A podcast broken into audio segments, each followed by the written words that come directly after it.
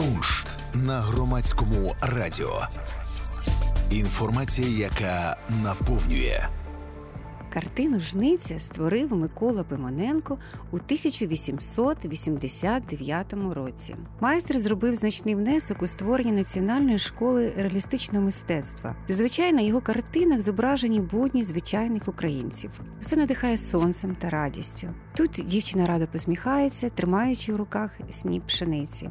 Люди займалися селекцією тисяч років. Звичайно, дівчина з картини Пимоненко нічого не знала про лабораторні досліди та гени і, звісно, не задумувалася над цим питанням.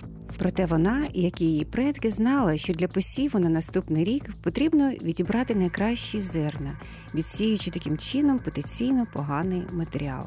Так і з року в рік успадковувалися ознаки, які були до вподоби людям. І ось через певний проміжок часу ми маємо пшеницю, яку знаємо з дитинства. Хоча в доісторичні часи вона могла виглядати зовсім по-іншому. Такий же штучний відбір використовувався для тварин. Люди систематично відбирали, зокрема, найбільш дружелюбних собак, які допомагали їм у полюванні та не були агресивними.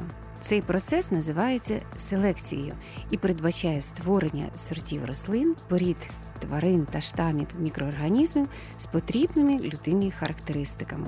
Існує декілька складових, за рахунок яких відбувається селекція. В першу чергу це гібридизація, тобто схрещування як в межах одного виду, так і між різними видами, та мутагенез. Під час мутагенезу зміни в ДНК організмів відбуваються під впливом ультрафіолету, радіації або хімічних речовин. Але є одна проблема: при селекції зміни відбуваються неконтрольовано, тому точність результатів передбачити дуже важко. Якщо, наприклад, ми захочемо, аби новий вид пшениці був стійкішим до хвороб, то методами селекції ми швидко цього не доб'ємося. Учені з більшою вірогідністю можуть змінити певну ознаку в організмі, якщо вони знають, яким геном вона контролюється. У лабораторних умовах вони ізолюють цей ген, тобто певну ділянку ДНК, яка відповідає за дану ознаку, і переносять його у клітини. Цей процес називається генетичною інженерією.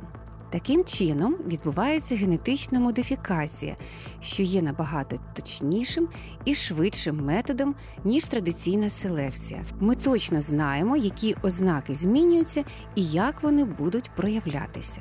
Науковий світ одностайний у твердженні, що генетично модифіковані організми безпечні для здоров'я. По-перше, технологія генетичних трансформацій не є чимось штучним. Вони відбуваються з використанням інструментів, створених самою природою, а не людиною.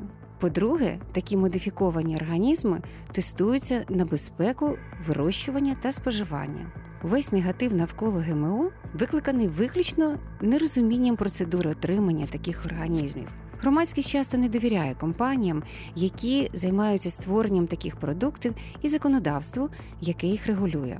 Проте на сьогоднішній день не було зареєстровано жодних несприятливих наслідків для здоров'я людей, пов'язаних із споживанням ГМО. Дане твердження було опубліковано в листі, які підписали більш ніж 100 нобелівських лауреатів, начебто на цьому можна поставити крапку. Однак Слідом за стрімким розвитком методів генетичної інженерії швидкими темпами відбувається нова революція, пов'язана з розвитком можливості редагування генів, що до недавніх пір було не більше ніж науковою фантастикою. Наразі існує кілька методів так званих молекулярних ножиць, які використовують для редагування ДНК будь-якого організму, будь то рослина, тварина, бактерія чи навіть людина один із найновіших метод CRISPR, завдяки якому можна дуже чітко додати. Видалити або змінити ген з високою точністю. Сьогодні багато компаній в Кремнівій долині у Каліфорнії переконані, біологія стане наступною великою обчислюваною платформою. ДНК буде кодом, який її запускає, а CRISPR буде мовою програмування сільському господарстві вже сьогодні генне редагування може допомогти рослинам боротися з посухою та морозами, різнородну шкідниками та хворобами, а також підвищувати врожайність. І тепер, коли розшифрований геном пшениці, вчені краще розуміють, які гени потрібно редагувати, набагато швидше можуть отримувати нові, більш якісні сорти пшениці. А як до цього ставитеся ви?